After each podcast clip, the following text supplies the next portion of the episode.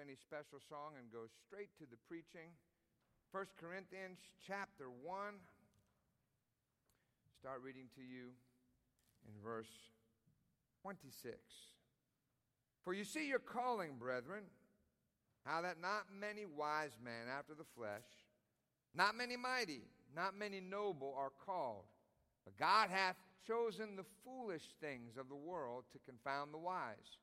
And God hath chosen the weak things of the world to confound the things which are mighty, and base things of the world, and things which are despised hath God chosen.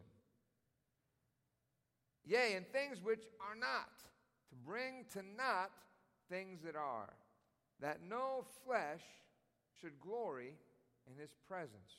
It means to brag or boast. But of him are ye in Christ Jesus, who of God is made unto us wisdom and righteousness and sanctification and redemption. That according as it is written, He that glorieth, let him glory in the Lord. I want to preach to you tonight with the help of the Lord on a message entitled Ordinary People, Extraordinary God. Ordinary People, Extraordinary God. If we could have Reverend Tuig, sir, please pray over our messenger messenger tonight. Our Father, we thank you tonight, God, for the opportunity to hear your word. We ask that you help Pastor Devonshire as he ministers. Speak to us tonight. We pray for that one that does not know you, that they would come to know you at this service. We ask in Christ's name. Amen, amen. You may be seated. Again, I do hope we get a chance to see you tomorrow and wish you a Merry Christmas in our morning service. There'll be no evening service tomorrow, so you got one chance tomorrow. Get here at 11 a.m., and uh, we look forward to that. Uh, so do do come. Merry Christmas. If we don't see you, sometimes they tease. There's folks that like to come to church on Easter and Christmas and Mother's Day, and they call them CME Christians Christmas, Mother's Day, and Easter.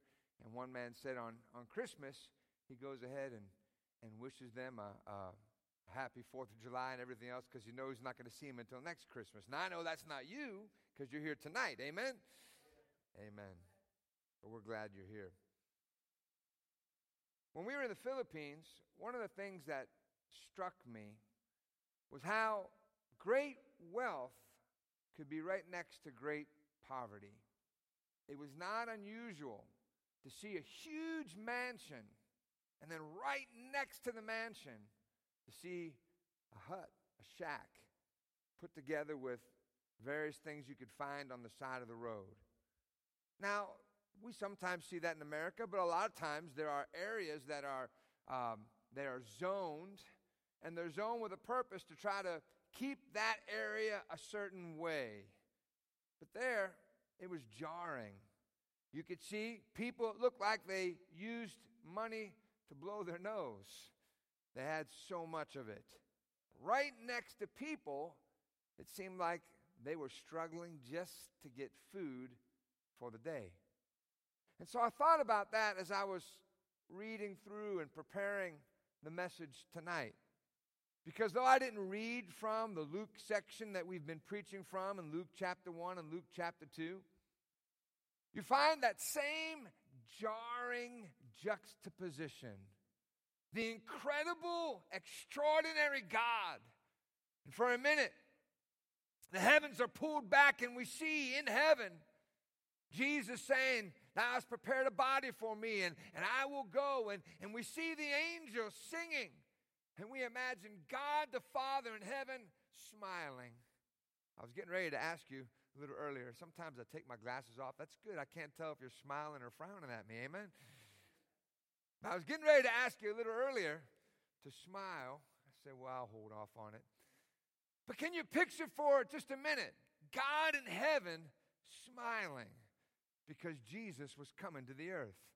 The angels singing, everybody in heaven. It was an extraordinary moment. And then that is set right next to the most ordinary of people.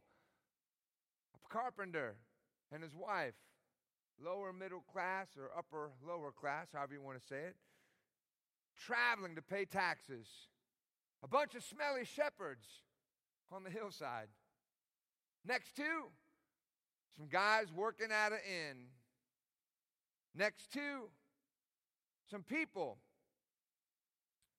who were just traveling through.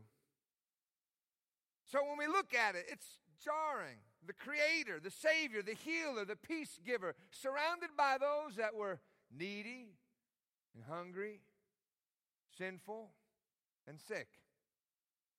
And then in this setting, to see the God of the universe use the most ordinary people to help announce his coming.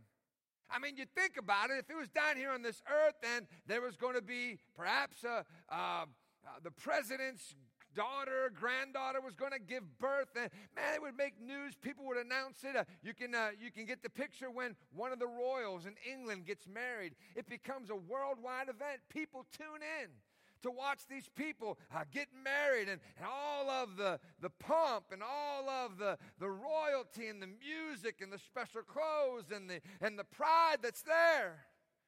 But that's not how God did it. God didn't choose the great trumpeters and, and the well dressed soldiers, and He didn't choose the smartest man in the world. Because if He would have chosen some super intellectual, Man may have looked at the man instead of the message. If he would have chosen some great beauty, she may have eclipsed the greatest baby. If he would have chosen the strongest man to point the way, they may have missed the way, the truth, and the life. And so God takes this extraordinary, once in an eternity occasion, God in the flesh being born, and He uses the most ordinary people to announce it. I like that. You see, the extraordinary and the ordinary are set side by side. God shines in the darkness. We read to you in the book of First Corinthians and in so many words, God was, was getting ready to say, I didn't choose the, the mighty, the noble, and the strong. I didn't do that because I did not want man to steal my glory. And so the Bible said he chose the foolish. That make you feel good? he chose the simple ones. He chose us. You see, God shines in the darkness. His coming was celebrated and is celebrated for centuries and years to come. And that principle that God uses the ordinary, that kind of gives me hope. You see, oh, I've got some weights in my garage, but no matter how much weightlifting I do, I'm not going to be Arnold Schwarzenegger. And I have a, a basketball hoop in my backyard. I haven't thrown a ball at it yet, but hopefully I will. But no matter how much basketball, I don't think the NBA is going to come signing me for a 50 million a year contract. If they did, I wouldn't take it. Amen. I got a more important job here. Amen. You see, God wasn't looking, He doesn't look for a muscle bound man or someone with great skill, God says, I need not a muscle bound man or a dunking dude, but give me a foolish one, a simple person, one that will open up their mouth and lift up the name of Jesus. Now, I like that because you know what? We all qualify. and if we needed a PhD or a doctorate behind our name, we might all have to walk away shaking our head. And if we needed $100,000 in the bank or a million in the bank, or if we needed a certain uh, uh, um, credit score or a certain uh, uh IQ, uh, what, did, what do they call it? IQ score? What's the word? IQ score? Okay. See, that's a low IQ. No, not really. If we needed a certain IQ score, a certain credit score, maybe not all of us would qualify. But God says, I'm not after your strength your ability, your intellect. I'm after your availability. Now, that does two things. First, that opens up the pool to all of us. And secondly, it doesn't give any of us an excuse. He's calling you. He's calling you. When I was in the Army, our once you go through basic training and you learn the first eight weeks or whatever it was of how to run and fire a weapon and take commands, then you go to the second section. It's called your advanced individual training, AIT. And that's where you learned your job. Well, when we were in our AIT, we had a guy that was not very smart. He seemed to maybe have had some problems. But we were given a very wise drill instructor. And the drill instructor told us, hey, listen, we're getting ready to be inspected by the, the colonel. And the colonel and the captain are going to come down and, the, and they have this little thing. They, they do this thing. They turn and they take a step and they, then they turn in front of you again and they inspect you and they may ask you a question and then they turn and take a step and they go to the next soldier and they go down the whole line. And the, the, drill instructor told us hey, listen, there's a secret. If you sound off and you're motivated, he may not ask you any questions. And so, what I want you to do is, I want you to yell with everything you got when he asks you something. And so, there we were. And the captain and the colonel, I mean, they were just going down there. They were sharp doing the turns and cutting in front of you. And then they look at you, and their stuff is all perfect. And you try to get your stuff perfect, but you're new at it, so it's not perfect. And they get in front of us and they ask the one guy a question. The guy sounded out, Yes, Sergeant, or Yes, sir, whatever he said. And he asked another one. But then they got to my buddy Dehart. And when they got to Dehart and they asked him a question, remember, this guy was not the smartest, uh, sharpest tool in the shed. But it seemed like he sucked the air in a tri state area and he answered. It was like he blew the face, the skin off of this colonel in front of them so loud. I, I mean, it made me kind of chuckle. I was to the side, but it was so loud. I could almost picture that old Memorex thing. Is it live in Memorex? Like he was just blowing him back. But it worked because the colonel twisted and he went to the next guy without asking him anything. And that's exactly what the drill sergeant wanted. Now, Dehart might not have been the smartest guy, but he was smart enough to do what he was told. Now, isn't that great?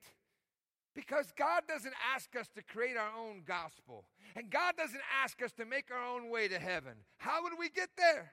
And God doesn't teach us and, and show us uh, how that we're supposed to earn our way to uh, salvation. But He does give us such basic instructions and said, if you will confess with your mouth the Lord Jesus and you will believe in your heart that God has risen him from the dead, thou shalt be saved. He was saying, if you just confess and admit the fact, yes, I've done wrong. Now, here's the thing the older you get in life, the more you realize there's a lot of people that are just faking it. They pretend like they know so much, or they pretend like they have it all put together. And the more you get around them, the more you understand they don't have it put together as much as I thought they did. They've got problems in their life just like I do. They have struggles just like everybody else. Amen? And so, you look at that and you begin to say, well, there are no perfect people. That guy, I thought he had it all put together, and now I see he's got wrinkles in his robe of righteousness. And that lady, I thought she was quite the woman, but then I find out she has horns underneath her little hairpiece. Amen. she wears it strategically to keep them covered. Amen. Long dress to cover the tail. Amen. so, anyhow. Have any of you ever read the biblical story of the little drummer boy? I tricked you. I'm sorry. you shouldn't do that. It's not really a biblical story. Now, we've all heard the story. And the story in the song says this little boy with the drum came and he didn't have anything to offer. It's not really in the Bible, but it's a good story. And so what did he do? He said, Well, I'll play my drum for him.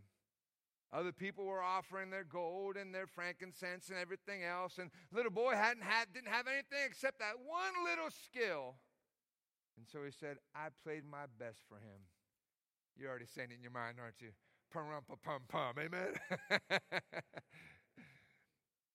and the song is just kind of touching because you you you have compassion on the fellow. He didn't have anything, but what he had, he gave. You know, sometimes we withhold what we have because we don't think it's very much. But I want to tell you that everything we have put together, it makes a difference.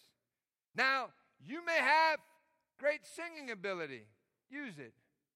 There may some, be somebody else who has great speaking ability, use it. There may be somebody else that has the talent to make money, use it. It's not wrong to make money.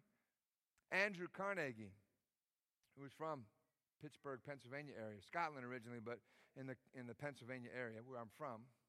But when he died, they found a note that he had written in his, um, his desk. And the note says, The first half of my life, I'm going to work to make money. And the second half of my life, I'm going to give it away. Now, the first half of his life, he was wildly successful. In the second half of his life, he gave it away, and many of the libraries around our country were because of him. So he had a talent. His talent wasn't to sing, it wasn't to play an instrument, it wasn't to speak. He, his talent was to make money, and he used it. And then he used the results of that to help others. If, you, if I can't sing, I can serve. If I can't speak, I can clean. If I don't have a, the ability to make a lot of money, I can vacuum or run a computer, I can play an instrument, or I can learn to play one. Let me do it like that little drummer boy. I played my best for him. Parumpa pum pum. Amen. Let me do it with all of my heart for the Lord. Now, here's the next point ordinary people, extraordinary God. I read it recently. It said, This week, when you go to visit somebody at their house, make sure, make sure that you compliment their baseboards. Because right now, that's what they're cleaning. Everybody going around the house, cleaning every little baseboard, thinking everybody's going to look at them. But, and, and no doubt there'll be houses that you go to this week and it'll be spick and span. Everything is just absolutely perfect. And you'll walk in and go, wow, look at the decorations and, and look at this food is so great. And man, this is awesome. And you'll party and you might spill some cranberry sauce and some and some peanuts and uh, uh, whatever else. And later on, you find out that some of the kids uh, kind of uh, got some of that pecan pie smushed into the carpet. And when everybody's gone, you'll look around and say, Oh my goodness. And there'll be trash to take out, a carpet to clean, a refrigerator to, to get all the leftovers out of. There'll be uh, things that you have to do all over again. When the party's over and the guests are gone, the music is turned down, the mess remains. Someone has got to throw out the trash, put it all back together, admit my life isn't always perfect. I need help. That's why the coming of Christ is so special to me. Because I'm going to tell you right now, though I'm your pastor, man, my life's not perfect. I need help. Someone said to me recently, Hey, I'm going to pray for you. I said, Please do. I need it. Now, I'm not, I'm not meaning that I'm getting ready to quit God or, or go back to the world or things like that. No, no, no. But we all face the struggles of life. We all face the, the uh, paying the bills and taking care of the family and having to do the maintenance and, and juggling all the responsibilities of life. Amen? Here's the truth ordinary people can be messed up. Amen? Can someone give me a truthful amen? And though you might put out your best when nobody else is, around and you're in your house coat and it's four o'clock and the bed's not made and you're having corn pops for dinner, amen? amen. Ordinary people are messed up. That's why the coming of Christ is so special. I can say, God, I need your help. He didn't come just for the PhDs. He didn't come just for the, the strongest of the strong or the, the uh, most beautiful or the most intellectual. I need help. Help me to be a better husband. Help me to be a better brother, a better Christian, a better pastor. The coming of Christ gives me hope that I can get better. Now we're getting ready.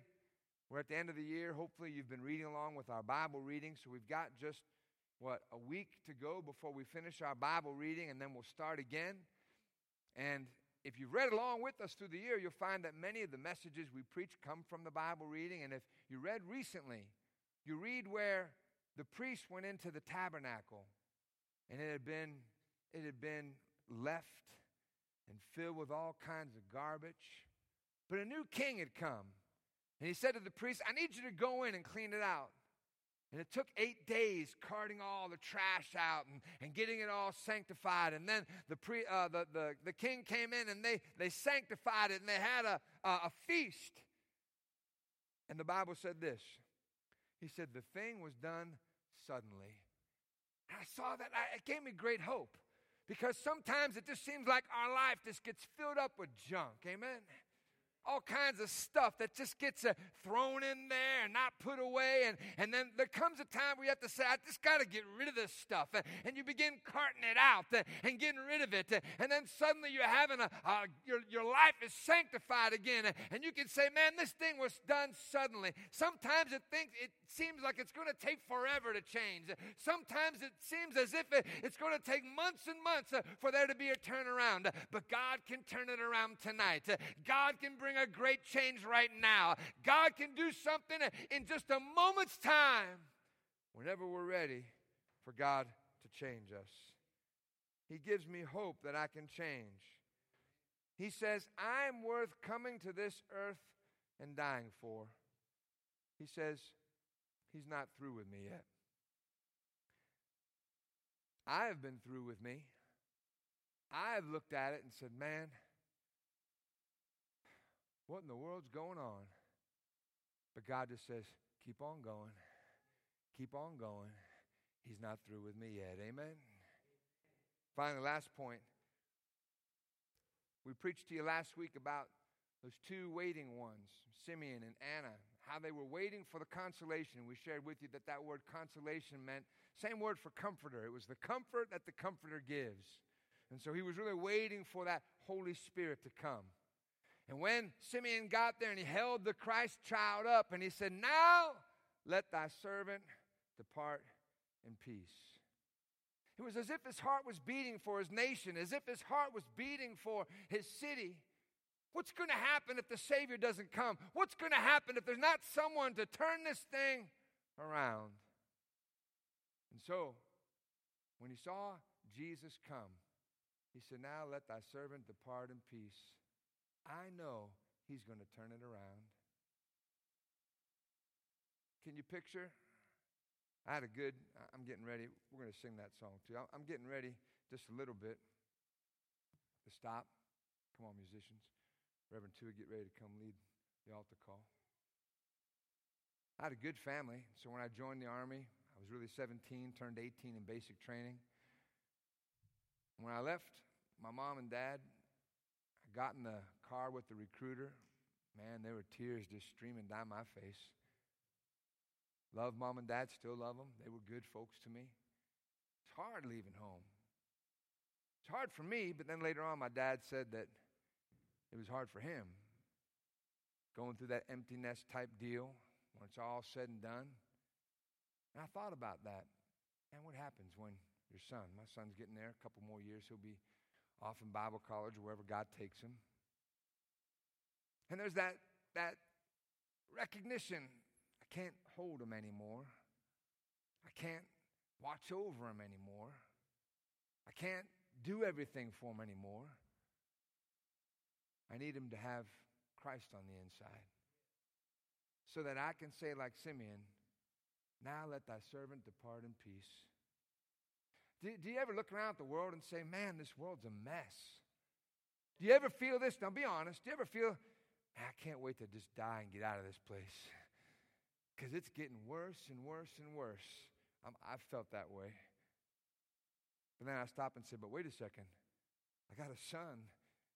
He's got a lot more years beforehand. I can't stop yet I got to fight with everything I've got to, to turn this thing around, to try to keep in the right lane, to try to give my son a culture, a city, a church that's still serving God. Simeon said, Now let thy servant depart in peace. Why? Because now he knew Jesus had come. Everything's going to be all right. Are you struggling tonight? Heads are bowed, eyes are closed. Reverend's getting ready to come. Are you struggling tonight? The peace, Pastor, I, I don't even know. Sometimes it's so rough. What's going to happen? Seems like I'm not sure if we're going to make it. That same God, this one, He can turn it around tonight.